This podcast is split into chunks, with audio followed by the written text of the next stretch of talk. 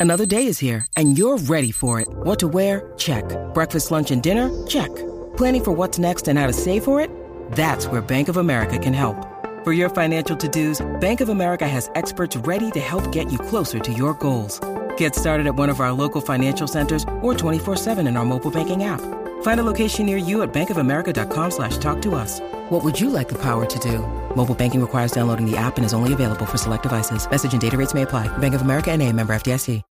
When you need mealtime inspiration, it's worth shopping Kroger, where you'll find over 30,000 mouthwatering choices that excite your inner foodie. And no matter what tasty choice you make, you'll enjoy our everyday low prices, plus extra ways to save, like digital coupons worth over $600 each week. You can also save up to $1 off per gallon at the pump with fuel points. More savings and more inspiring flavors make shopping Kroger worth it every time. Kroger, fresh for everyone. Fuel restrictions apply.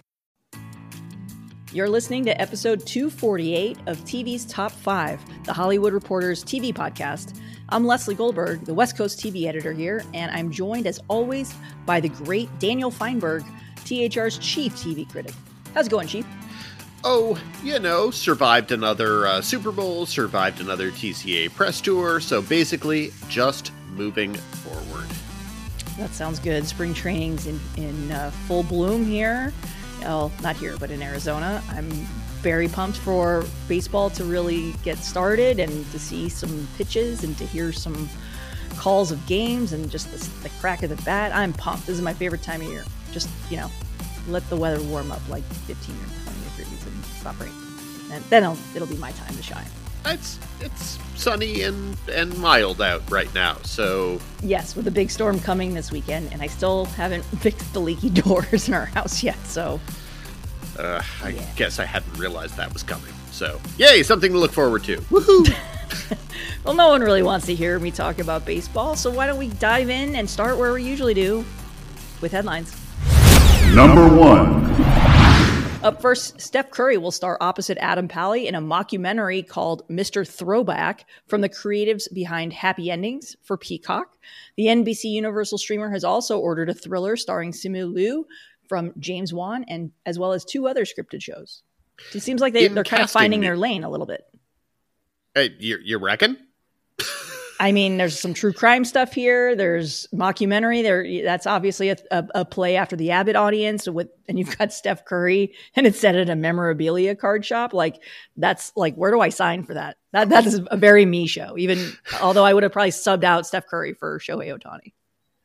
Okay, that that would be. I I am not necessarily sure uh, whether Shohei Ohtani is ready to star in no, a no, he is not comedy mockumentary no but anyway yeah no it, it, does feel like peacock is actually starting to figure out what what works and what doesn't work on their service. So there's a john wayne gacy limited series based on a docu-series that worked for them among other things. So they've got lots of crime and thrillers and then and then this mockumentary with perhaps one of the biggest nba stars in the world right now. Continuing along with big names in casting news, John Hamm has joined the cast of Taylor Sheridan's newest, latest, whatever Paramount Plus show. That would be Landman opposite Billy Bob Thornton. Uh, bunch of stuff that we're talking about this week, sort of expanding on stuff that we mentioned last week. Stephen Amell has landed the lead in NBC's Suits LA pilot. The drama is set in the same universe as the smash kind of quote unquote Netflix hit, uh, but is not really a spinoff because it's got nothing to do with it. But boy, does it have the same word suits in the title. Uh, Over at Grey's Anatomy, fan favorite Jessica Capshaw will return to reprise her role as Arizona Robbins in one episode of season 20. The 10 episode season will feature Ellen Pompeo returning for four episodes. And just in, Meryl Streep will return for season four of Hulu's Only Murders in the Building. I haven't watched Grey's Anatomy for a couple of seasons now, but I'm probably going to tune in for JCap. I was I was sitting next to you when the press release came in with the announcement of of the returning characters and whatnot, and you did a little happy dance. So I am not surprised to hear that. Woohoo! Lesbian visibility on TV. Woohoo! a little bit like that. Yep. In renewal news, and speaking of ABC, The network has handed out an early season four renewal for Abbott Elementary, with the news announced at TCA with a fun little uh, guest appearance. Elsewhere, Invasion has been picked up for a third season at Apple. Netflix is bringing back Michelle Buteau's Survival of the Thickest for its second season. Goosebumps will return for a second season with an entirely new cast, setting, and story as it becomes an anthology for Disney Plus. And Syfy has renewed Surreal Estate for a third season, as the network's scripted roster currently consists of Resident Alien, Chucky, Reginald the Vampire, and The Ark. On the unscripted front, Katy Perry will leave ABC's American Idol after its upcoming 22nd season. She has been a judge alongside Lionel Richie and Luke Bryan since the show hopped to ABC in 2018. And also on the ABC reality front, the network has officially ordered The Golden Bachelorette, though despite repeated questions uh, about who was going to star in it, we do not yet know. And wrapping up, Evil will conclude with its upcoming fourth season in May on Paramount Plus, which has also ordered four additional episodes to bring the drama from Robert and Michelle King to its conclusion. And Hulu, this was a bummer, right? Hulu has canceled Chris Estrada comedy This Fool after a two season run. I'm bummed about about this fool. I don't watch Evil, but I know a lot of people are are are, are bummed about that. And and judging from the response of uh, some of it, Evil stars on social media, it doesn't sound like the decision was theirs. Indeed, uh, Katja Herbers uh, uh, posted a, a tweet, whatever X, who cares, whatever you want to call it, uh, checking this. Hmm? A Zorb. I don't know. Sure. You said uh, whatever I wanted to call it. Checking to see if Netflix might have an interest in picking up the show that uh, Paramount Plus already picked up after it left CBS, so only so far it can move. Uh, yeah, no, both of those two things are a bummer. It had been way too long since the second season of of this fool premiered. It it did not feel as if that was a a thing that was likely to come back, but that is that is definitely a bummer. That was a much better show than the audience it ever received. And Evil look, it was it was too much serialized and too dark to function properly on CBS and too unaffiliated with Taylor Sheridan or the Star Trek franchise to function properly on Paramount Plus. So yeah, that I would say I would say both of these are are fairly large bummers, unfortunately. Yeah, I do want to go back and plug uh, our interview with Chris Estrada tied to the launch of This Fool. That was from episode 182, August 19th, 2022. It's one of my favorite interviews that we've done. He's great. The show will continue to be on Hulu. But yeah, that's a bummer. Is indeed. Number two. Up next, TV's biggest day of the year has may have produced what I thought was a rather dull Super Bowl matchup, but the ratings lived up to the hype for you know the uh, the Taylor Swift Bowl. Dan, there there were a, there was a lot of conversation about the show that had. I would say leading up to it, precious little to do with the actual game itself. Uh, but the game itself was hard to hard to exactly say what the game itself was. I, I have seen some people on pardon the interruption. They tried calling it one of the best Super Bowls ever. I don't think that's even close to true. Uh, on the other hand, it went into overtime and uh, it was a back and forth game in the fourth quarter into overtime, which means that it was it was functionally a good game. I would say that for three quarters it was a lot of very, very, very sloppy football and missed opportunities and not particularly good football. So to me, that kind of keeps it from being truly a best Super Bowl ever. But uh, yeah, it was a sloppy game. You know, the 49ers had so many opportunities and just kind of blew them all. And it just felt like both sides, you know, had, had played really great defense, but the running game was really non existent. So it was, it was, I don't, I don't think it was a great game. On the other hand, it did keep people watching through to the very end because it was extremely competitive because everybody wanted to uh, watch Taylor's uh, Taylor Swift's celebratory endorsement of Joe Biden, which turned out never to happen. Instead, all she did was, you know, tell Travis Kelce, how proud she was of him, which was sweet in its own way. Uh, I've seen the statistics. It, it sounds as if uh, she was on screen for slightly under one minute, which meant that a lot of people were complaining about absolutely nothing. Uh, But, but hey, you got to watch her chug a beer. Oh wait, look, I I will just say this: I have exactly zero uh, investment in Taylor Swift as a musician, uh, but I find their coupling to be kind of sweet and kind of amusing, and her enthusiasm about the whole thing, accompanied by uh, by Blake Lively, by Ice Spice, by whoever else was in the booth with them at any given point. I, I, found it charming. I found it exactly one minute of television worth of charming. Like I wasn't, for the most part, sitting there going, ah, God, can we have another 10 seconds of Taylor Swift now? But when Travis Kelce touched the ball or yelled in Andy Reid's face and attempted to knock him over so that he could get uh, into the game and have more passes thrown in his direction. I was like, "Yay! How nice to have Taylor Swift as something different to to vary the telecast." Um, and also, if the alternative was whatever strange thing was happening with with Tony Romo as the game got deeper and deeper into overtime when he just seemed to be rambling incoherently which of course is something that I know a thing or two about. You know you give me enough weeks where I've got eight different television shows to review in Critics Corner. I am not that different from Tony Romo in that particular case other than the millions of dollars that he is making and the not millions of dollars that I am making. But boy Tony Romo was completely and totally incoherent in the in the overtime and he just kept talking like and, like the game ended. And not only did the receiver who caught the final touchdown not know that the game was actually over, there was a lot of confusion about the overtime rules but Tony Romo just kept talking and talking and talking through it. You know, there was no okay, let's let's kind of enjoy this moment. Let's let the moment speak for itself. No, Tony Romo was not letting anything speak for itself. So, uh, so yeah, that was that was the game itself. But you know, that not a not an awful game, not a not an all-time classic. On the other hand, they've had however many Super Bowls they've had. This is only the second one that's gone into overtime, so that is that is significant. That is competitive, and so you know, good. And, and you liked the halftime show, which a made me feel old, and b felt like a snooze fest until H.E.R. came out to shred on the guitar. Okay, so several things there.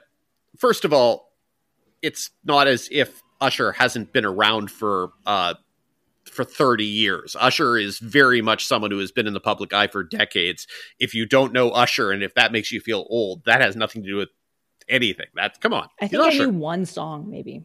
I mean, I'm not the demo that they're that, that they recording here. I mean, I'm out. I'm almost out of the the prime 18 to 49 demo here. So no, the, the Super Bowl halftime show did exactly what I require a Super Bowl halftime show to do, which is fill 15 minutes when I have pizza egg rolls in the oven. There's nothing else that I need that show to do. And I thought it did. No Totino's, was, Dan? Oh, of course. Of course. it, if we're being honest, uh, it was actually corn dogs that we were making. Uh, my parents were over for the second half of the game, etc. We had corn dogs. We had several different kinds of fancy mustard. We had Totino's in the freezer, but we decided that we'd had enough random frozen crap. Anyway, the halftime show kept me entertaining, and I, I no, I thought it was entertaining. I he, I think that Usher is, while not someone who I listen to with any regularity, I do think he is a very, very talented performer, and I think that he has a lot of the attributes that make for a very, very good halftime show. He has songs of various different tempos that cut together well into a greatest hits package. He is a capable dancer, both on his own, where he does all the sort of look at me, I like Michael Jackson moves. He's also very good when you put him in a lineup of other talented dancers. Apparently, he can roller skate. That was amusing to see. I don't understand how you would not find it amusing to watch people roller skating on a football field in Las Vegas. Uh, I don't know. It just seems like an amusing thing to me. And then the various guest stars were were entertaining. Uh, Alicia Keys, sort of with that fantastic red piano. I thought that was cool. All of that the guest stars, cool. whether it was uh, uh, Lil Jon and Ludacris, um, et cetera, et cetera. will.i.am. I, I, look, would I have wanted? He's about to go on a tour. I suspect the tour is going to be very, very, very popular um, and that it's going to be very expensive, and that I would probably not want to spend two hours watching an Usher performance, but I totally was happy to watch an Usher performance for 15 minutes. What about a scripted drama based on Usher's career? Would you watch that because that's in development in Universal? No, no, I would not. I mean, yes, I would because it's my job to watch things. Uh, so yes, I would totally watch that, Leslie. Uh, would I? Because be you have to. I don't know. I just I, look if there's an entire episode about the making of the faculty, I would watch that. So that's how I figure it. It's a little a little bit like the various Ryan Murphy uh, anthology shows where they have you know uh, feud. Capote versus the Swans has an episode which is largely set behind the scenes of uh, murder by death. That's the kind of thing I would watch about Usher is with an entire episode where people were playing little Elijah Wood, little Jordana Brewster, little Jon Stewart. It's a big week for alums of the uh, of the faculty. Incidentally, between Usher at the Super Bowl halftime and Jon Stewart's return to the Daily Show, man, the faculty is just the the most happening movie in all of 2024. I think. Anyway, Yeah. Well, the Super Bowl was the most happening thing on TV uh, almost all time, or effectively all time, since Nielsen started measuring viewership. So CBS's broadcast of the Chiefs' 25 to 22 overtime victory over the Niners now ranks as the most watched broadcast in the history of Nielsen's total viewer ratings, with 120 million viewers on CBS alone. When factoring in simulcasts on Nickelodeon, Univision, Paramount Plus, among others, the total grew to 123.7 million. Dan, that's a big number. it's a massive number, and it, look, it it it reflects. I mean, when you compare that number with the Apollo 11 moon landing that from 1969 that aired across ABC, CBS, and NBC, the estimate for that was between 125 million to 150 million. That's crazy. it's hard to believe that wasn't higher, frankly. On the other hand, that totally doesn't uh, take into account how many people were watching the moon landing on various different streaming platforms. So, uh, you know, sorry. Um, Solid. no, this they keep providing different ways for people to watch the Super Bowl, and that is always going to expand the audience. Whether it's putting it on Paramount Plus, uh, I heard very good things about the SpongeBob SquarePants uh, broadcast on on Nickelodeon. I I've heard it was quite entertaining, and I've seen little clips from it, and it it seems to have been really amusing. And honestly, if I were only a very casual football fan, I probably would have really enjoyed watching the game in that capacity. Instead, I I totally had to stick around and listen to whatever it was that Tony Romo was babbling about. I, I think next year you review the Nickelodeon broadcast. no, stop giving me new things to do. Jesus. It's already on, enough that I have to review the halftime show. Gosh, and and we haven't even gotten to the commercials. Any famous any favorite commercials? Uh, the one with Jennifer Aniston and David Schwimmer. Oh, that was awful. I just, you know what? I I have a brand and it's Friends. that that one to me pointed to a lot of what was wrong with the uh, the Super Bowl commercials, where it really was just like, what famous people can we put on the screen and uh, and force people to attempt to identify in their current forms. Uh, Which was also the the premise with Jennifer Aniston pretending not to know who David Schwimmer was. Ha ha, funny. Um, I don't know. I mean, she look, should have said, you know, we were on a break. Let's be honest. um, maybe that required paying somebody more money. I, I don't know. Probably not.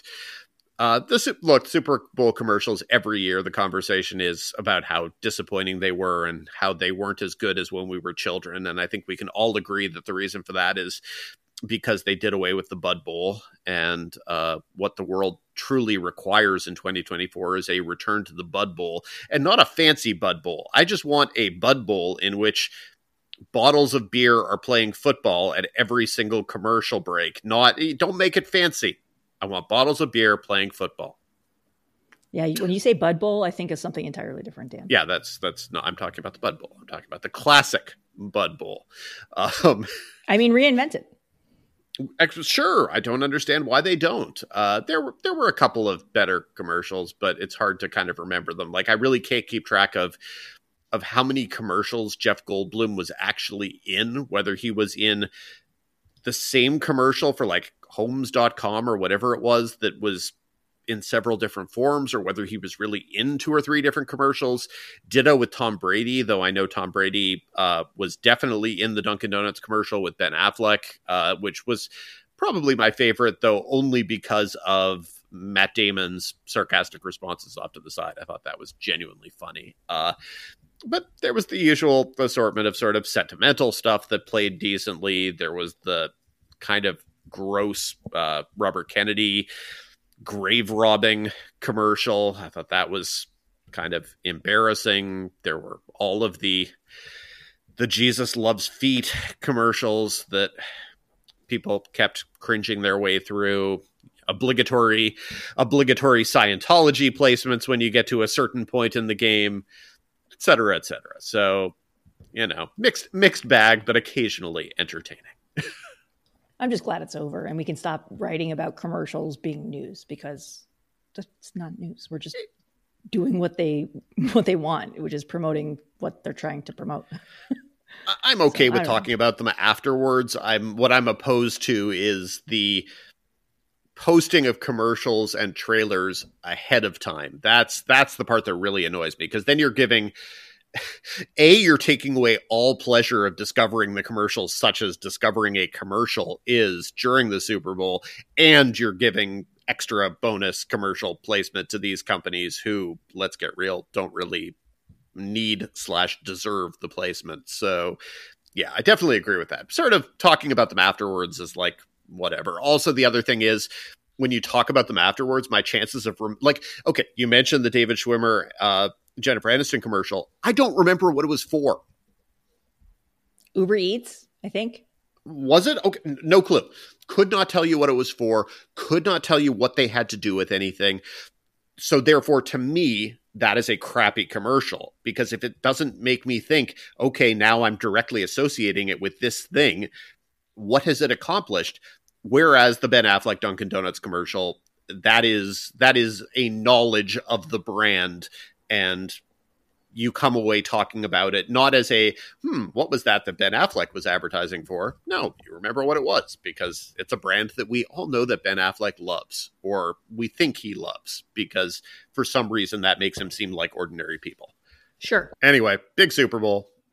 But i don't want to end a segment about the super bowl without acknowledging what happened at the parade at the end of the parade and um, sending light to all of the victims and the families who were impacted. And yeah gun better gun, gun control now please. What you said. With lucky landslots you can get lucky just about anywhere. Dearly beloved we are gathered here today to has anyone seen the bride and groom? Sorry sorry we're here. We were getting lucky in the limo and we lost track of time. No lucky land casino with cash prizes that add up quicker than a guest registry in that case, I pronounce you lucky. Play for free at LuckyLandSlots.com. Daily bonuses are waiting. No purchase necessary. Void were prohibited by law. 18 plus. Terms and conditions apply. See website for details.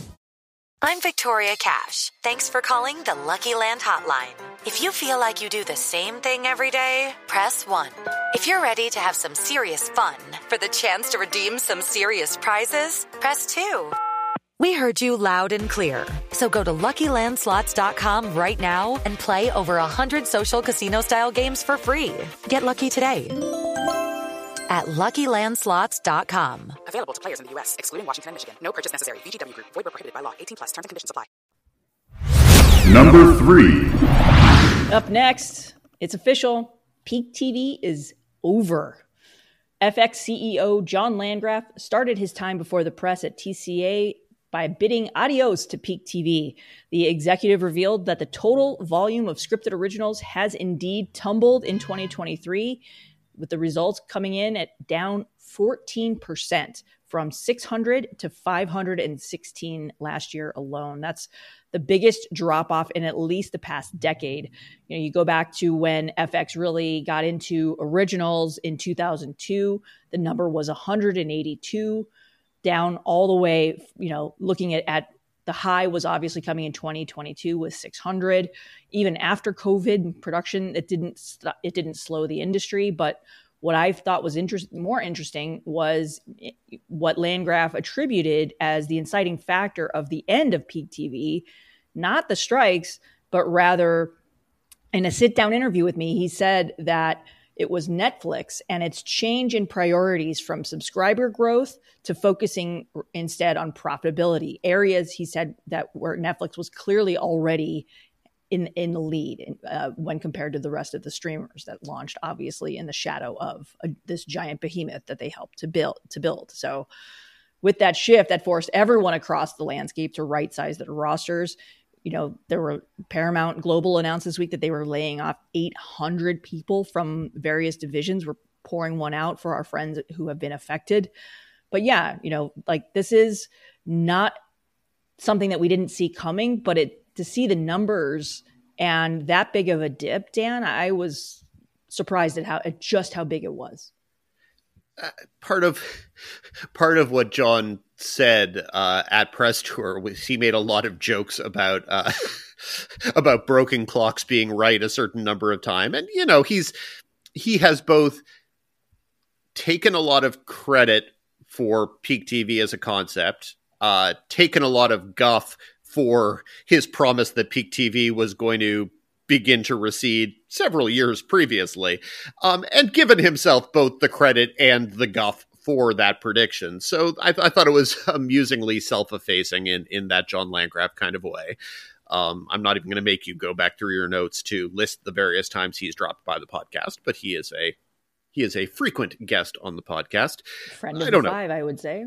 Uh, but but 516 scripted shows um, I didn't have a full sit down with John Landgraf, but I did have a stand up brief conversation with him about how many how many fewer shows it would ha- take in order to actually be able to digest all of the programming, and we are still so far above and beyond anything that is digestible by either the average viewer or your average television critic that on one hand, I can go, okay, 516, that's down from 600. Um, deep sigh, yay, but but no, it's there's there's still more receding to go, I think. And honestly, I think the truth of the industry is that there's unfortunately still more receding to go. And so I think that I think there's kind of the message that Landgraf was conveying is part one of semi relief, but also one of it has to be one of concern. Like he didn't say it as a doomsday thing because I think that there was no way that peak TV was sustainable. I don't think anyone thought that, and that was the whole premise of peak TV to begin with. The the, the concept was it's got to have a peak at some point. It just went longer than anyone anticipated, and and yeah. So, what were other highlights of your chat with the mayor of TV? I mean, we really focused on the numbers. And, you know, I asked him a lot about when he, he thought the floor would come or what would create what could be a floor. And he talked extensively. And if you've heard Landgraf on our podcast, you know that there are, he doesn't believe in, in a TV guide style answer. So effectively what he was saying what was that, and you can read the full interview on thr.com, but he was talking about that once the streaming landscape stabilizes, then you'll probably start to see a floor. So there's not going to be the current number of streamers that we currently have because it's just too much. So, you know, there's going to be more mergers and acquisitions. How many of these streamers will will survive? What lanes are they going to stay in in terms of programming? How are they going to allocate their global, you know, all of their resources to to uh, appease global subscribers? Will they continue to license to third parties like the way that Max has with Netflix? But basically, there has to be a stabilization before we can get to the point where things even out. Because the, the numbers as as they they currently look, we haven't been down at this at this toward this number. The last time we were anywhere close was in 2020 with 493 but that was obviously the COVID impact when originals dropped 7%. But then the following year, they jumped 14% once production was able to get back up and running again. But, you know, now when you're looking at it, there's hardly any pilots on broadcast. The CW is out of, of the original space, and they're very much in instead in the foreign acquisition space, which Brad Schwartz said at TCA today acquisitions was not a bad word, or import is not a bad word, but it's not the same. So yeah, it's you know the thing that I love talking. Uh, the thing I love about talking with Landgraf is he will he sees the big picture. And I asked him, you know, he's been at FX now 20 years, celebrating 20 years. It's a hell of a run. And I asked him what to make a prediction and what he was wor- most worried about and he singled out AI, which is obviously a big threat to pretty much everyone in this industry and beyond. But it's also looking at at the, the whole landscape of things it, it, it's a great question. Like when do we even out? How will we even out? Who will survive? And there's no way of knowing any of that stuff right now. Like we know that paramount global a lot of companies are kicking the tires there. Could they integrate with with with peacock? Could they wind up going to you know a, a third party? It, there's a lot of questions about the state of the industry but i do think you'll start to see the, the contraction continue for I don't know how long. Because look you know uh, we talked at the, tar- the start of the show about peacock finding its lane but they had to, to make and cancel a bunch of stuff before they realized what works and what didn't work. And now you're kind of seeing that. And this is kind of what landgraf was talking about is once you get the, the flavor you throw everything at the wall to see what sticks. And then once you see what sticks you know like okay they're Peacock's not going to make comedy because if they can't get a great show like Girls Five Eva to work, they're not going to get a new comedy to work on that platform, right? So instead, now they're going to try this other format, mockumentary stuff. They've got a lot of true crime, etc. So these are the, the lessons that they've that a lot of these streamers have learned after launching in 2019 2020 period so yeah it, will be interesting to see what becomes of this landscape and how the numbers continue to, to dwindle and where that floor is. I'm not going to make any predictions. I mean, if Landgraf won't, I certainly won't. So, but I don't see it ending anytime soon. Fortunately, we have a different perspective on a lot of these issues coming up in our next segment. Number four. Up next, joining us to discuss the state of the TV industry is president of Disney's 20th television studio, Karey Burke. The executive, who shifted from running ABC to the studio in late 2020, counts previous stints at Freeform and at NBC, where she was part of the development team that oversaw The West Wing, ER, Scrubs, and Freaks and Geeks, among countless others. This is Burke's second time on TV's Top 5. She previously joined us in May 2019 to discuss ABC's Live Push. Thanks so much for joining us again, Karey. Thanks for having me. Nice to see you guys. Likewise, likewise. So the industry has changed considerably since you last joined us. You now run one of Disney's biggest TV studios, and more recently, the peak TV bubble has burst. From your vantage point, what do you consider the biggest challenge for the industry as a whole right now? I think the challenge is the adjustment to the correction. I think the biggest challenge is really helping our creative partners to stay focused on quality over quantity which is something that that we've always really tried to focus on. And I personally felt that you know, things got pretty out of whack in terms of how many shows we were all collectively producing every year and how much we were asking the viewers to try to pay attention to. And I think the correction is a good thing. And it brings us back to the primary focus, which is quality over quantity and having the work stand the test of being truly must see. And also we're we're challenging ourselves to be more responsible when it comes to production costs, how we make things, uh, making them responsibly and sort of getting everybody in that same boat and rowing in the same direction to do that. And remembering that guardrails can be a great thing for creativity and not a squashing of creativity. Do you guys have any kind of example of how many shows were on your slate maybe a year or two ago and what did it looks like now? Oh, I, I can't pull numbers out of the air, but I can tell you there was a time maybe 18 months ago where it felt the volume was simply too much.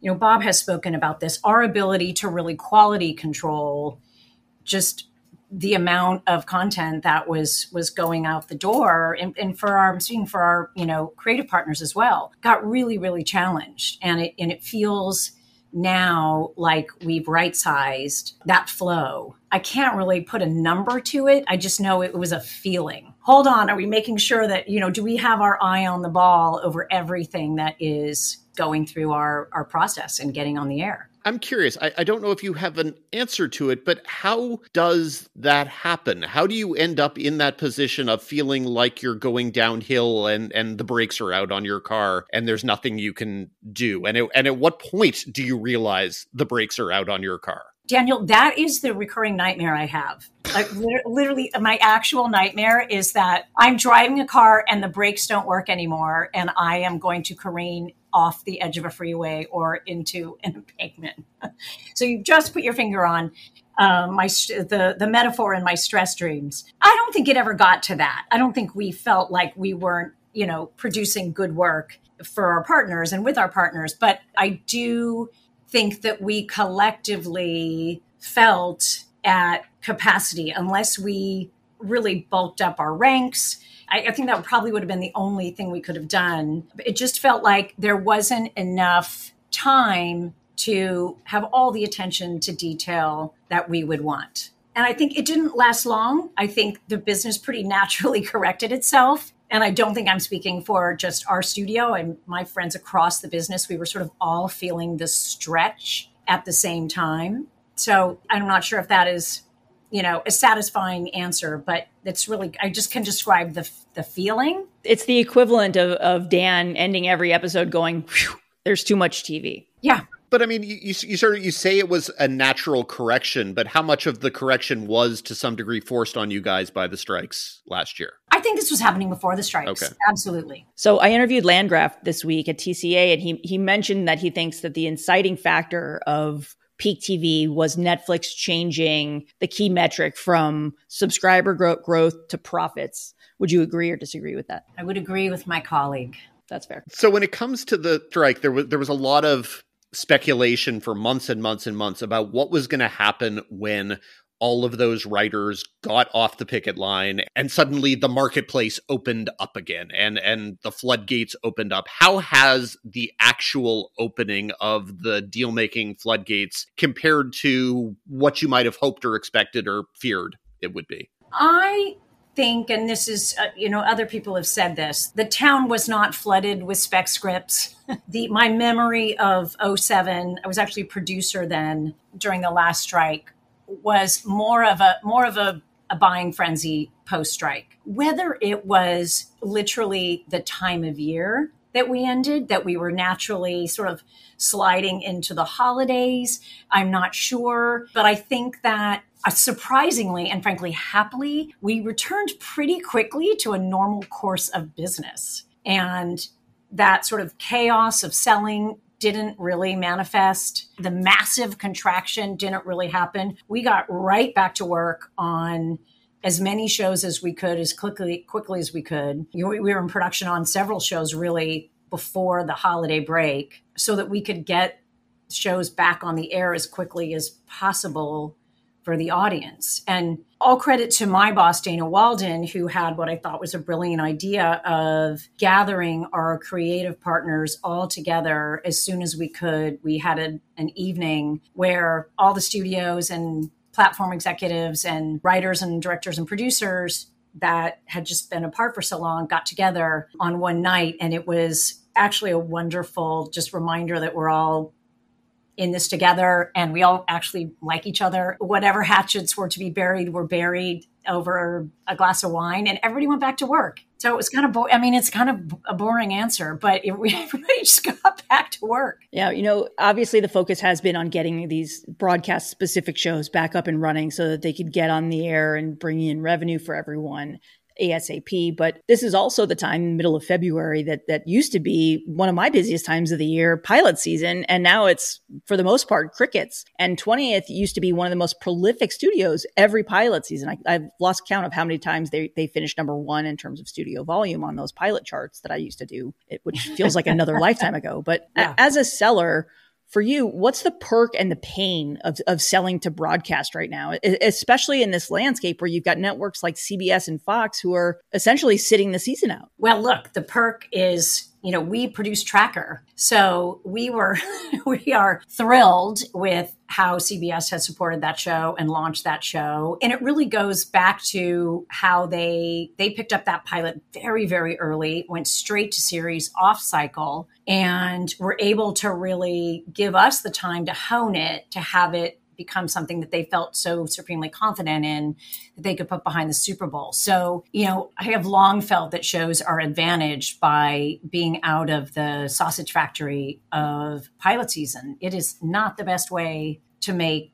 television. And I'm happy to, we'll make a couple pilots this year. And I'm happy to have more time, a deeper talent pool, more resources to be able to do that and get them right. And it feels good to know that they, you know, the things they believe in, that they'll take that chance and get something going into series production off cycle versus waiting for this ceremonial frankly antiquated, you know, three months out of the year where we all chase the same actors and the same directors and the same producers. For you, how do you pitch 20th value as part of a, a, larger slate under the Disney umbrella, especially at a time when writers have a variety of places to go, not just at Disney? You've got, you know, 20th, ABC, Signature, FX Productions, Touchstone, you know, there's so many different studios within the Disney fold, and that's just at one company. And then you have the same thing. You've got Netflix, Apple's got its own studio, Fox now has its own studio, all the other streamers have in house.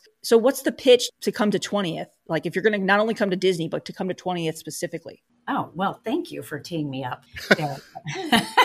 well, we do have a lot of writers who listen to our show. Yes. The t- pitch to come to 20th is really that we can provide a writer, a creator, really the best of all worlds. I'm very proud of the tradition of this studio that I inherited, as you said, as just the top of the list always every year in terms of pilots made and shows produced and Emmys won. There's just an incredible history and pedigree and legacy that is still populated by, I'm surrounded by people that have been at 20th for 20 years and they're the best in the business. Sharon Klein, who's you know, is about to be awarded for just her sheer genius and, and track record in casting and, and her protege, Stephanie Levinson, who oversees casting and talent for us, and Jane Francis, who runs series, and Carolyn Cassidy. And they've grown up here and are best in class creative executives. But that said, we partner with FXP all the time. We partner with Signature all the time. We partner with Searchlight all the time. So if a writer comes to 20th and has a show that they want to sell to Hulu, but they there's somebody they want to work with over at ABC Signature. We can help put that together. So our boundaries between the studios are very porous. I like to say we are, you know, you can mix and match from the different studios in order to put the best package together for your project. And then platforms of the Walt Disney Company are the home team. And we love to win for the home team. So we are tons of shows at Hulu, ABC, FX, Onyx, Disney Plus, and yet we are have always been in the third party business. We'll continue to be in the third party business, and if something doesn't feel right for the home team, we'll go out and sell it around town. It really comes down to the people here, and and the reason to be a twentieth is because a creator wants to work with the folks that are working hard here. So, where do things stand with Ryan Murphy? Has his uh, deal to return home to 20th closed? Does he have new ideas beyond the franchises that he's currently attached to? Listen, you know, we've been in business with Ryan for over 20 years, which is incredible. We're going to continue to be in business with Ryan for as long as he wants to create shows, which feels limitless, which is makes him just the most exciting creative partner. I am thrilled with the performance of Feud, which has been in the top 15 on Hulu every day since its launch, and really his ability to attract talent to his shows, just evidenced in that poster, unparalleled. And super excited to see 911 move to ABC. And he's been really involved with Tim Minear in this season, and ABC is treating it like a first season show, like a brand new launch. So that's super exciting. You're just going to continue to see great shows come from Ryan for us as he's been doing for the last couple decades. So his deal is closed then? he's part of our family and he always will be. Oh, and by the way, we, which we have announced the Kim Kardashian show at Hulu. Right. And as as you know better than anybody, you know, Ryan is the master of his own announcements. And so anything else that is to come, I'm going to I'm going to let him drive that train. But that show in particular is for us to have a new original ongoing really procedural from Ryan with the most recognized name in the world and the and the concept that he came up with for her is is really really brilliant. I can't I can't wait for that show. So what's the priority for Ryan there? Is it new anthol is it new anthologies, spin-offs of ongoing shows, ongoing series like, you know, ongoing things like renewable assets like the Kim K thing? Yeah, the priority really for for everyone is you I'm sure you're hearing this across town or returning series shows that can really frankly our priority with Ryan is whatever he wants to do, and he's the master of both. And that's a really laudable and frankly rare skill set to be as good at those limited series as as you are in creating an ongoing asset that lasts for years and years. You know, shows like 911 can go on we expect it to go on for many many many years. But the priority for all of us is is really right now at this moment shows that can return and just hook the viewer for years on end and characters they're going to fall in love with and stay with for years on end and build big libraries for us well, a lot of the conversation in the past few years has been about the appeal of limited series and how you could get all of these actors who you never, under other circumstances, could have gotten for a 22 episode or even a 15 episode returning series. But now suddenly we do seem to be back to people saying, okay, the limited series is maybe not our priority anymore. What happened there? And from your perspective, what would make you want to do a limited series versus not? Well, for example, we have a super exciting limited series coming from, and I think this has been announced Warren Littlefield, uh, KJ Steinberg, and Monica Lewinsky, who brought us Amanda Knox, who is prepared to tell her story for the first time ever as a scripted limited for Hulu and it's it's incredibly exciting and that's attracting a level of talent that is just movie stars and yet, I would say right now, we are having just as much luck casting big name talent in ongoing series. And I think that was not the case a year ago or so. But I feel a shift because there's a recognition that you can still do 10 episodes of a series for a streaming platform, a cable platform every year, and do film work. And those, I don't think signing up for a multi year series has the onus that it used to. And so uh, we're finding that people are understanding now, oh, there's no downside to that. Yeah. I mean, what's interesting to me, just as a quick little detour here, is, you know, I think a lot of that changed. I remember with like, you know, Viola Davis signing on to yeah the murder show that Shonda Rhimes did for ABC. How to, How Get, Away, with, murder. murder. God, I can't yeah. believe I forgot the name of that. You know, because it's like it was 15 episodes, and that was like shortly after Kevin Bacon did the following, which was the kind of the same thing. And eh, but at the same time, given this priority of returnable assets and ongoing shows that can produce and build a big library, which you said is something that is a priority to you, how does that change when you're attracting these, you know, top name stars only doing 10 episodes at a time, whether it's new, ongoing, or limited? Well, I mean, look at Only Murders in the Building, right?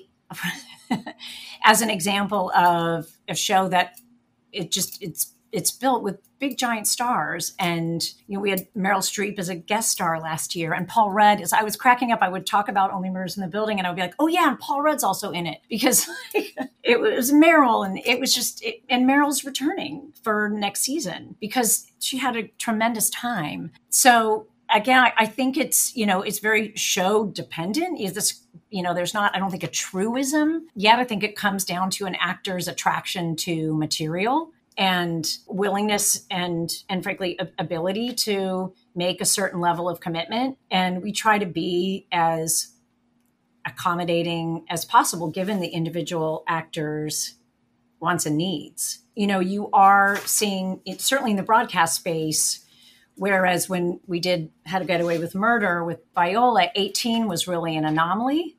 18 in broadcast is kind of becoming more of the new normal. And so you're seeing that's that's a benefit to actors and it's helping I think us and ABC attract a caliber of actor to broadcast television that might have been afraid of the time commitment and the number of episodes 5 years ago. Well, okay, another thing that's been a big draw obviously in the in the marketplace and we talk about on the podcast every week is is IP and yeah. you know how everything has a big name and everything has a sellable name. For you, how do you measure the value of a potentially adaptable or remakeable title and are there overarching lessons you've been able to learn from a number of fairly big name adaptations, some from 20th and some other that have not been as successful, where it's been a really big name and it just, the name didn't resonate in the way that obviously people expected it to. I mean, How I Met Your Father is a great example of that, I thought. It seemed to work in season one, was renewed for a second season, and then just canceled outright. Yeah, and that was a that was a surprise and a disappointment, a head scratcher to all of us. Season one was really hit. It was an easily renewable show, and I'm not sure I can put my finger on the why of that. to be honest. You know, when I I think about Percy Jackson, right? That was as a successful example that I've recently been involved with where it was beloved IP that we really worked hard to get right and including Rick Riordan in that process was really paramount. I have a house full of 20 somethings who saw the movie. We read the books when my kids were little, and I took them to see the movie, and they walked out of the movie and they were so mad that Percy Jackson was 18. And, and, now those viewers are in their 20s, and they are that fandom is was watching and saying, please get this right because we love this IP. We love these books and we want to show up. And I feel really proud of that as an example of where I think we got it right and and will continue to. But what are the lessons that come from, you know, How I Met Your Father when it doesn't necessarily work the way that you envision and, or run for nearly as many seasons as, as you would have imagined it would have, especially considering the value of How I Met Your Mother to 20th? Look, I think multicam comedy on streaming platforms is still an experiment. I'm not sure that that is what the streaming audience is coming to those platforms for. I'm not sure I'm right about that. You know, I think it's a form that has worked more successfully historically on broadcast television. So I think that could be a factor for as long as you know the streamers have been around there's not a lot of examples of there's few of, of multicam so I, I have a feeling it might have something to do with that form. Yeah, but there have been, you know, other IP that didn't work that wasn't multicam too. But, you know, it's like, you know, I look at, at Disney Plus for the last, you know, year or so, and it's like American born Chinese. Obviously, that's not, that's an original idea, but that was also, I think, if memory serves, novel. a one and done. Graphic novel. Yeah. Right. Yeah. Well, that, that, that it does count as IP, right? You know, the yeah. Muppets as well and, and uh, National Treasure. Like these are big. Willow. Right. These are big proven yeah. IP. So when they don't work on a service that is built around IP with Star Wars and Marvel, what's the larger lesson? I honestly don't. I, I don't. I, I don't think there is one. I think just sometimes not everything works. You know, I think that I suppose the lesson could be just because it's known IP doesn't mean it's going to work, right? You, you know, it has to have a real reason for being that feels new and relevant to the audience. And sometimes that's catching lightning in a bottle. That's fair. I'm really proud of American Born Chinese. I loved that show, and I can't tell you why it didn't catch fire. I'm happy that it'll live on the service and people will see it, but I'm not sure I can say, well, I wish we'd done such and such differently. I, I thought the execution of that was really excellent.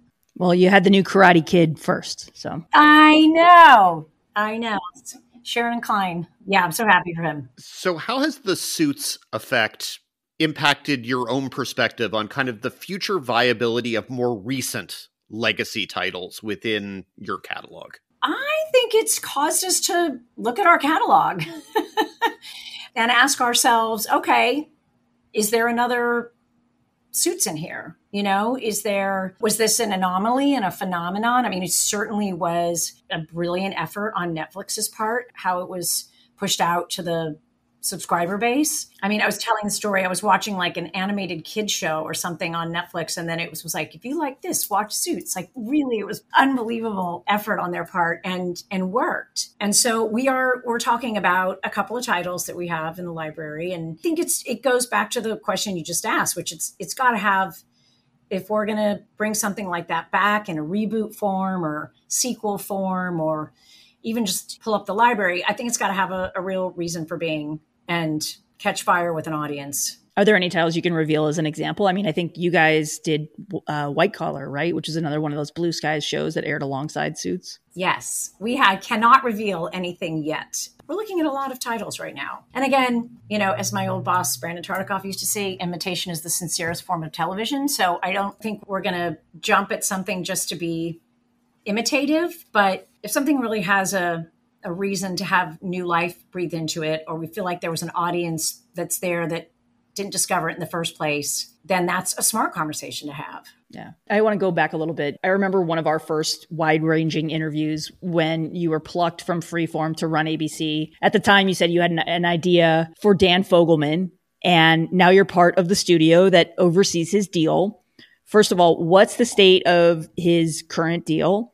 And did that idea that you had for him come to fruition yet? no, it hasn't. So we're going to keep him around long enough for him to do it. I am so I pinch myself every day that I get to be in business with Dan Fogelman. I, he is family here at 20th, and our plan is to have Dan stay for as long as he wants to continue to make television. He is hard at work on not only Early Murders in the Building, but a new show, which you know something about. We've announced his untitled show for Hulu with Sterling K. Brown and James Marsden and Julianne Nicholson. And I've seen seven scripts. It's awesome. It's awesome and it's unlike anything he's ever done before. And that one of the things that's so exciting about working with Dan is he will he does not he will not repeat himself. And everything he takes on is a new challenge. So probably the idea I had for him when I was back at ABC was some derivative thing of something he'd done before, and he said, "No, lady, I'm not going to do that." Um. I want to shift to uh, another piece of development here. So this week there have been some conflicting reports that have emerged about uh, Sarah J. Maas's A Court of Thorns and Roses, which is last we heard in development at Hulu. Uh, at least that's what Craig Erwich said uh, at at TCA last weekend. But is that still active in development with Ron Moore attached? Yes, nothing has changed since Craig said that three days ago, or whenever that was. Do you have a sense of a timeline on on where things are in that process? I don't. So there's no no kind of idea of like this is we're going to rewind or we need to go review scripts. Like, have you seen any of the scripts from Ron? Is there any more that you can say about how the development is coming? It's just the development process. It's just it's still in development. I can, there's no more I can say. You know, so I want to shift now to another Ron Moore project. He signed with Disney back in 2021. And one of, I think, the first projects that, that we broke was that he was working on the Society of Explorers and Adventurers for Disney, which is a Disneyland themed Magic Kingdom show. Yes. As a Disney fan myself, who would love to see this show, where do things stand with that? It is also still in development.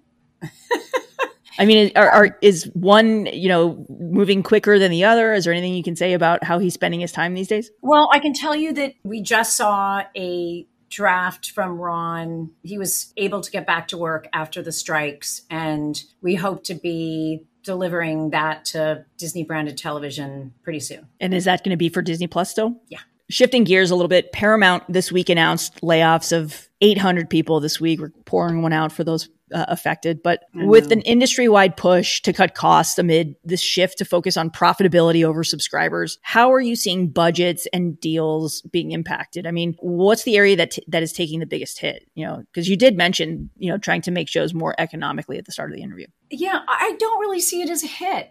You know, I, I think it's just a renewed focus on responsible producing and being cost conscious, but without damaging the creativity. And each show has its own not every show needs to be at a that's done for a streamer needs to be at a Game of Thrones size budget. Each show has its own need for what the production cost is. And, and, we're getting, we're learning to be more nimble and frankly more international in our approach to production and exploring production in other countries over my three years here. And that's just that's just being responsible and changing with the times. My background from producing days and then being at freeform and we had strained resources. And I, I think has really prepared me to be in this job in this moment. I have an incredible partner in our head of production carol turner who is just given her background is just really wise and forward thinking about how we make shows. And that's our job is to always be evolving. And like I don't think anyone would question that the old pilot model was a was waste a little of money? bit on the wasteful side. Let's just that, that it was not a logical way to do business. Right. But on the other hand, uh, I've seen a lot of writers and producers, particularly writers and producers of color, expressing concern that the dramatic decline in pilots, it's going to favor the bigger names with the bigger development deals and it runs the risk of making it harder for writers from underrepresented groups to get the exposure that even a failed pilot used to provide for them. Ditto with all of the actors who were in those uh, pilots who at least had the chance to go in front of the casting directors and all that. Is this a concern that you're keeping in mind and is is there a way that you can keep it from happening even as there are dozens and dozens fewer pilots being made? I think it's absolutely a trap to make sure we never fall in. I think the concern is valid. And so our job is to make sure it doesn't happen. I'm thinking about the pilots that we are putting forth to our partners, both at, at ABC and across the platforms. We really do have a mix of up and coming new voices, creators of color. One of my favorite things we're making right now is a series called Deli Boys for Onyx that is about a pair of Pakistani brothers from a Pakistani writer. And we've gone to great lengths to make sure we were staffing that right and casting that right and getting that right. And it has such a fresh voice that it is, I have no doubt it's going to break through. And that started as a pilot you know, nine months ago. So it's our job to make sure that doesn't become a truth. Well, are there kind of alternative pipelines that you feel like you maybe need to open up to make sure that there are those potential avenues open as the pilot season avenue becomes tighter or more constrained? Yes, I think we're talking with a couple of our creative partners about creating opportunities to do like lower cost presentations for some i will say Jason Winer and his partner Jon Radler came to us with a, really brilliant idea jason's background was in in lower cost comedy production when he before Modern Family, and he kind of went back to his roots um, and said, I, I, think there's another way to do things that might let different people in the door. And so, you know, we're working with him on that initiative, but there's a number of things that we're doing with our creative partners to make sure that we're keeping those doors open. It's critical. We have to. It's where the next hits are going to come from. Well, there's been this narrative social media where people talk about these things that yeah. with the contraction and with the number of shows that have been somewhat abruptly truncated and obviously this is not a 20th thing this is a landscape of television thing that diverse programming has if not been the first to go in the contraction it's been somewhat disproportionately impacted. Is that a narrative that feels accurate to you? Does it feel like it's sort of cherry picking data? How how does that narrative ring in your ear? It doesn't ring true to me. Here at 20th it doesn't. I understand the caution and it's i think it's very valid but it so far has not rung true in my experience. Our job is to continue to reflect the culture, pierce the culture. We cannot rely on a closed set of creators to do that. And it's a big priority for us and will continue to be to make sure that, yeah, our roster has inclusion and representation always. And, you know, we are running short of time here. So we do like to wrap with the same question every time. But what have you been watching and enjoying that isn't a show produced by 20th. Fool me once. it is like crack. I okay. I haven't finished it, so don't tell me because I don't know who done it. But I, like the rest of America, want to know. Fair enough. Well, thank you so much for joining us, Karey. We appreciate it. Thank you for having me. I appreciate it. Thank you, Karey. Number five. As usual, we wrap things up with the Critics Corner. Lots to choose from this week. You've got the new look launching on Apple. Resident Alien returns with this new season on sci fi. The Vince Staples Show bows on Netflix. One of my favorites, Life and Beth, returns for season two on Hulu. And the new season of Last Week Tonight kicks off with John Oliver on HBO. Plus, CBS returns to originals with Young Sheldon, Ghosts, and SWAT, among countless others. Dan, what you got for us?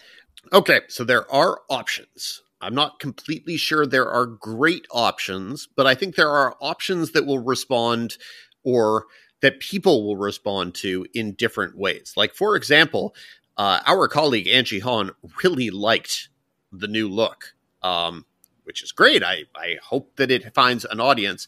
I, I will say that uh, in short form, that it was not for me. I watched three episodes and I will not watch anymore. I, I thought it was not unwatchable, but it was not a show that got over any of my preconceived issues with it. That that's those are very different things. Like I came in with for example, no particular interest in the fashion world of Paris in the 1940s. Now, do I think a better show might have made me interested in the fashion world of Paris in the 1940s? Yes, absolutely. I'm not a I'm not fundamentally opposed. I just don't come in with a um, with an interest. Uh, and in this case, it was a lot of World War II cliches Um, very, very well shot, uh, nicely directed by Todd A. Kessler, who was the creator. Uh, but it suffers from like at once seven different versions of biopic itis. It's a whole lot of people addressing each other by their full names so that you know, you know, like they're late they're in the first three episodes, there are like four scenes where Christian Dior, as played by Ben Mendelsohn, knocks on someone's door and addresses himself as it's Christian Dior. And all I could think was, come on. It's just in some of these cases, you can just say, hey, it's Christian. They know you. And that's just not the way this show works. Uh, this show works in a lot of declarative sentences about the power of fashion, fashion versus fascism, which I think is an interesting contrast. And obviously, historically, it's it's interesting.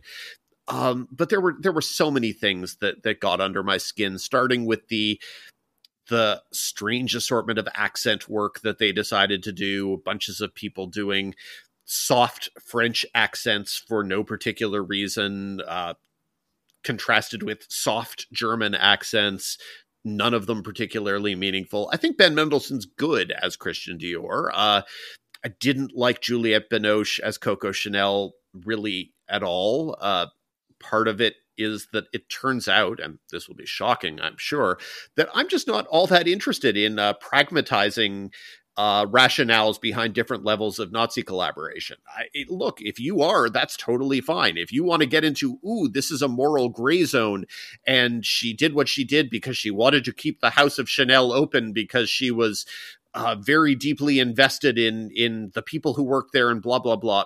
Fine, that's great to me, a Nazi collaborator is a Nazi collaborator, and I, I can't get past that if you can nifty i would say it is probably excessively apologetic for the things that coco chanel did. But if you come in with no preconceptions about coco chanel you might think she comes off as a monster. So you know who's who's to say what you come into the show with? Um i i it didn't work for me.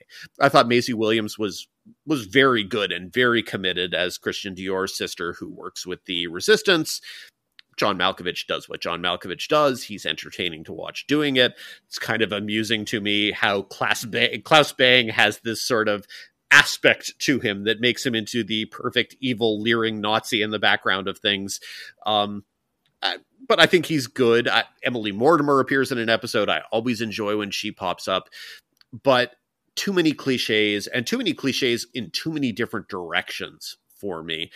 But it's also completely possible that people who have a greater investment or uh, let's just say are more open-minded. Why not? I don't i don't have a problem with saying that i didn't come in excited about this one. I came in slightly wary. I would have definitely watched 10 episodes or whatever the full run is uh, if i had been reviewing it. Instead i was perfectly happy to watch the first three and move on to other things for this here podcast. Uh, if I had kept watching it, I would not have watched any of Life and Beth. And so uh, there you go. I watched the entire 10 episode second season of Life and Beth. And this is a show whose first season I, I, liked a lot. I think it is a show that does a really good job of alternating between being a very broad comedy and being a comedy that has sentimental beats underneath it. And I think a lot of shows that are trying to straddle that line forget to be overtly funny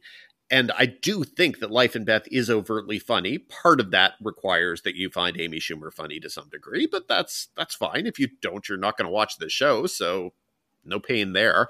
I think that Michael Cera is very good, and I think the second season I was I was mixed on it. My like my primary problem with it is I had no interest in the first season as an ensemble. Uh, Amy Schumer's character Beth of the title, has a bunch of friends and relatives. And of those people, the only one who I really liked was Susannah Flood as Annie, her sister.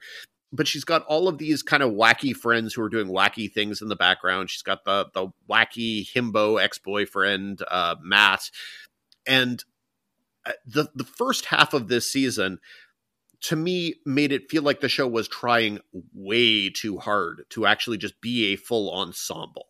And her various supporting friends, Jen, Jesse, Maya, none of them are interesting to me at all. And so giving them screen time and the amount of screen time they get in like the first five episodes really took away from the part of the show that I like the most, which is Amy Schumer and Michael Cera in a kind of sweet, kind of awkward rom com situation that is very much based on Amy Schumer's own life, and even more so in this season as uh, you know she she gets closer and closer to Michael Cera's character and begins to wonder wonder about if he's on the autism spectrum, etc. And that is a major plot this season, which aligns with Amy Schumer's real life marriage, uh, and I think that's very interesting.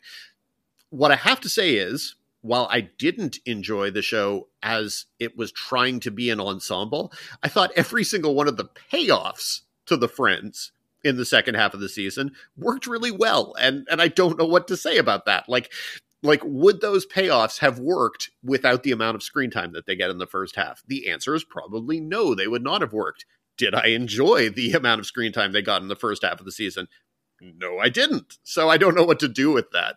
But the second half of the season does have a lot of emotional beats that played really well for me. And so so it goes. Uh, I think I continue to think it's a really good cast. I think this season's kind of underappreciated MVP is Violet Young, who plays the young version of Amy Schumer's character. We we keep getting flashbacks to her, and it's seeing how her past traumas inform her present psyche and I think Violet Young is doing doing a great job because almost all that she's asked to do is be put in one mortifying situation after another, and I think she does it really well. While I don't like the attempt to ensemblize the show, ton of great guest stars in this season. Like I don't know how you get a show that manages to pack uh, guest appearances from Jennifer Coolidge, Maria Bamford, and Amy Sedaris into the first half of the season. That to me is a lot of a very particular type of comic talent packed into a very small place. Uh, so yeah, I look, I like Life and Beth. I am not going to tell you that it takes some gigantic leap in the second season. So if you didn't like it in the first season, and if you don't like Amy Schumer and all of the other preconceptions that people come into things, I'm not going to tell you it's a show that is going to wildly suddenly change for you. But I I liked the second season and I did keep watching it. I watched I watched all 10 episodes. At any point I could have said, "Okay, let's watch a fourth episode of The New Look," and I didn't. So there you are. And last and not least in this particular case, uh, the Vince Staples show on Netflix features Vince Staples, who some people will know as a rapper. There is an off chance that if you are a hip hop head, you know his semi hit song Norf Norf, which I like saying. I just like saying Norf Norf, whatever. Anyway, he. What, what? Norf Norf. N O R F. What? N O R F. Anyway. he's a rapper. He's friends and and colleagues with a number of people in the Odd Future Collective. He's and he's very talented at that. Uh, but more people, well, not more people, more people listening to this podcast. How about that?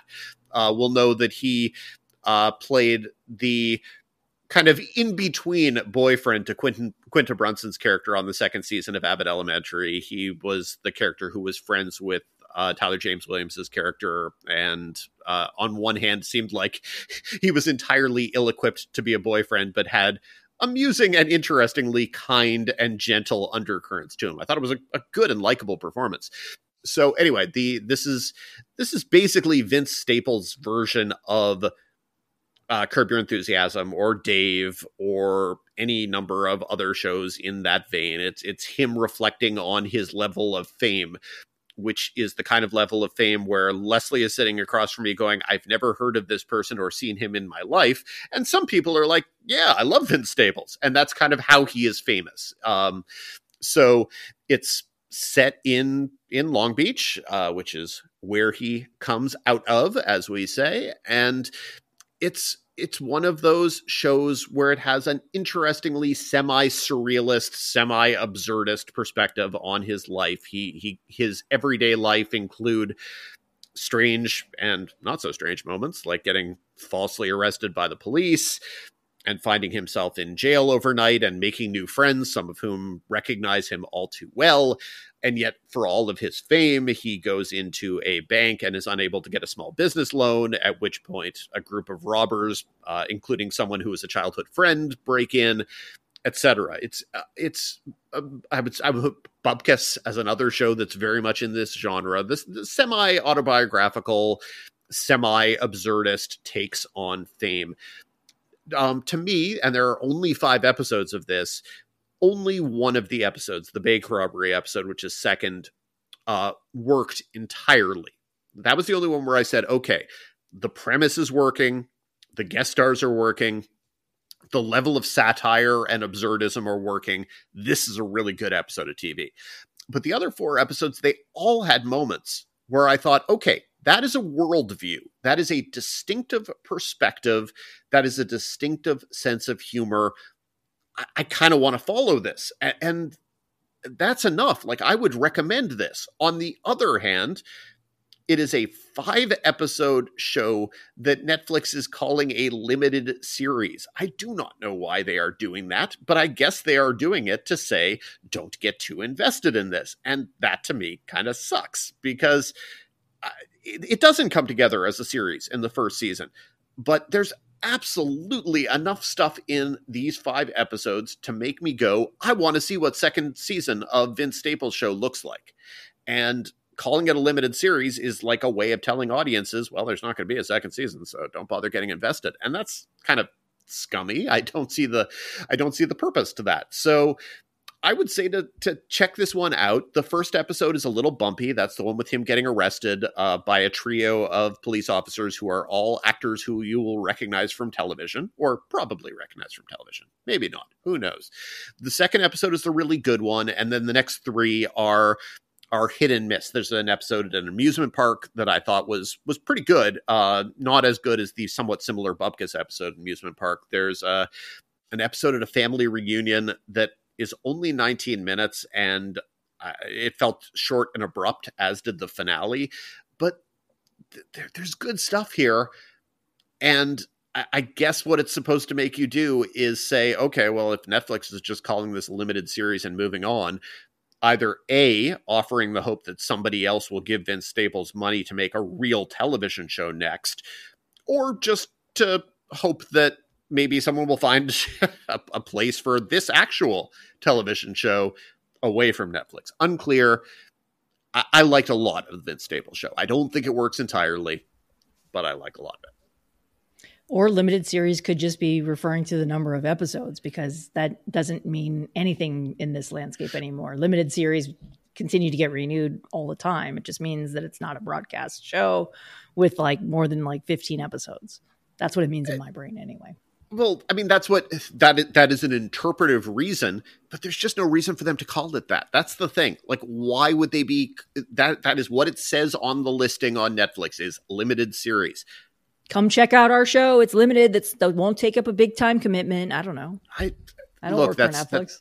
It's it's semi reasonable, but I don't know that it's fully reasonable given that you know if the if this were the uk having a five episode comedy series would just be a comedy series so I, I think it should just be called a comedy series and then maybe people will check it out so uh, let's okay. Let's not call it a limited series. It's a comedy. The Vince Staples Show. It's a new comedy on Netflix. Only five episodes. You can binge through it all quick. Like there's a lot of potential here. It doesn't always work, but there's potential. And maybe if everybody tunes in, it'll become a real comedy. It'll grow up to become a real little boy. I don't know. Well, for more of Dan's weekly recommendations, be sure to subscribe to the Hollywood Reporters Now See This newsletter and bookmark thr.com slash TV dash reviews. That feels like a good place to wrap things up. Thank you as always for listening to TV's Top 5, the Hollywood Reporters TV podcast. Be sure to subscribe on all of your various podcasting platforms. If you like us, rate us. If you really like us, write a little reviewy thing. They help spread the word of mouth. Come say hi to us on the social medias, where she is rather consistently at Snoodit with two O's, and I'm always at the Fien Print, F I E N. Let us know what's working, what isn't working. We're always interested to hear it. If you have questions for future mailbag segments, we did one last week. It was really good. We're always happy to do another one. Email us at TV's Top 5 at THR.com. That's TV's Top 5, the numeral 5, at THR.com. And if you're a writer who's struggling to find a gig following the strikes, email me at that same address. Excellent. Yes, do that. Until next week, Lesley. Until next week, Dan.